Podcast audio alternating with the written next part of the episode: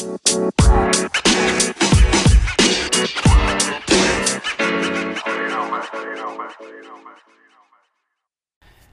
morning, afternoon, or evening, wherever you are in the world, and welcome to Dad's Beards Nerds News for August 28th, 2020, the semi daily news that even plants crave and Anchor's number one gaming news podcast. I'm Tommy, and I'll be your host for today. With that being said, let's jump into the news. First story for today Fall Guy Season 2 announced. Mediatonic showed off a look at the new season for Fall Guys during Gamescom 2020's opening night live. Season 2 will feature new modes and costumes based on the medieval times. We saw costumes like a knight and a dragon, but also new rounds for the game. There was one where you have to get over a series of walls that progressively get higher and higher by building a way up by pushing blocks over to it. They also showed off that maybe some of the games currently in the rotation will be getting map updates. I believe there was a new tail grab map, and then the egg mode that I cannot remember the name of that I really should have looked up got a new map that they showed off in there too. It all looks super cool. I think Mediatonic have created something really special with Fall Guys. So to see a new season with updates to not just the costumes and season pass, but to the game mode itself is awesome and a good way for them to keep it fresh. Now, if we could just get Fall Guys on Xbox. Come on, Mediatonic, I need it. Our next story for today Bungie shows off new Stasis subclass in Destiny 2. Yesterday, during Gamescom, Bungie released a trailer for the new Beyond Light expansion. This trailer focused on the new subclasses, and they all fall under the new stasis element that is based around ice powers.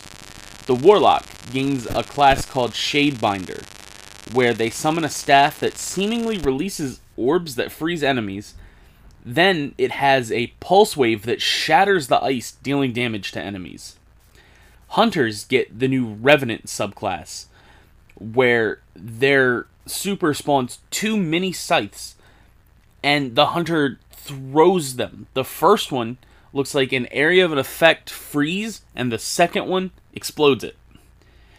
And lastly, the Titan unlocks the Behemoth subclass. Titans slam down. I know, shocker, right? It's not like they haven't been doing that since Destiny 1. But it spawns three waves of ice crystals. And then you can slam or shoulder charge again and deal damage to enemies. It also looks like the ice crystals can be broken, and they shatter, dealing damage as well. Along with the new supers, we see grenades that slow and freeze enemies, another that spawns an ice wall, and hunters throwing almost a boomerang style melee ability. It all looks awesome. Every super is new and different com- especially compared to existing subclasses.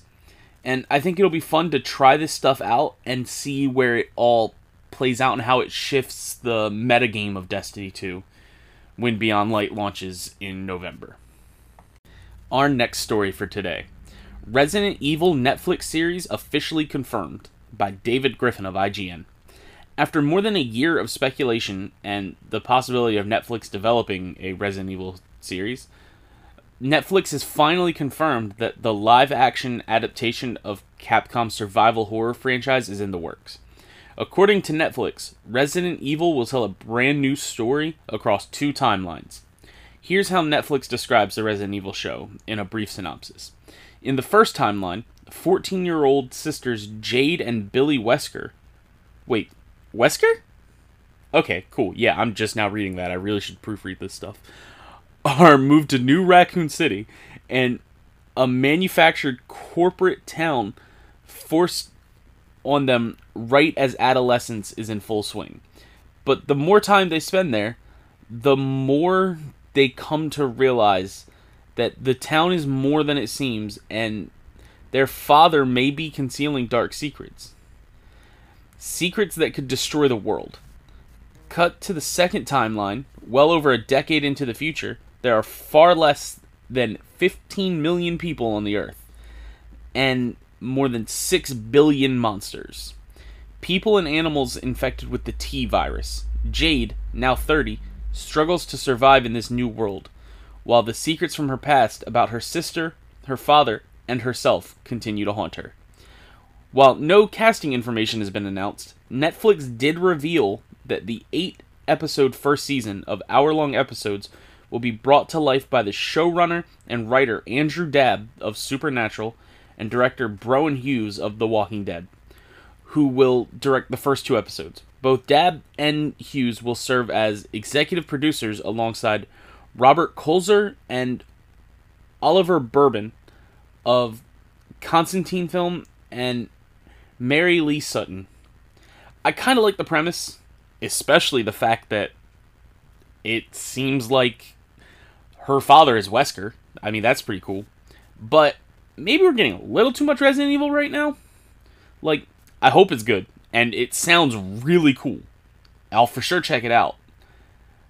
But there's just been so much of the franchise lately. We just got a break from the movies. Do we need this now? Probably not. Am I going to watch it? Yeah.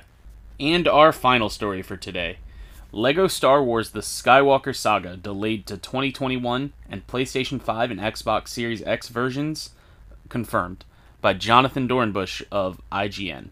After months of silence, TT Games has unveiled more about its ambitious new LEGO adventure to a galaxy far, far away.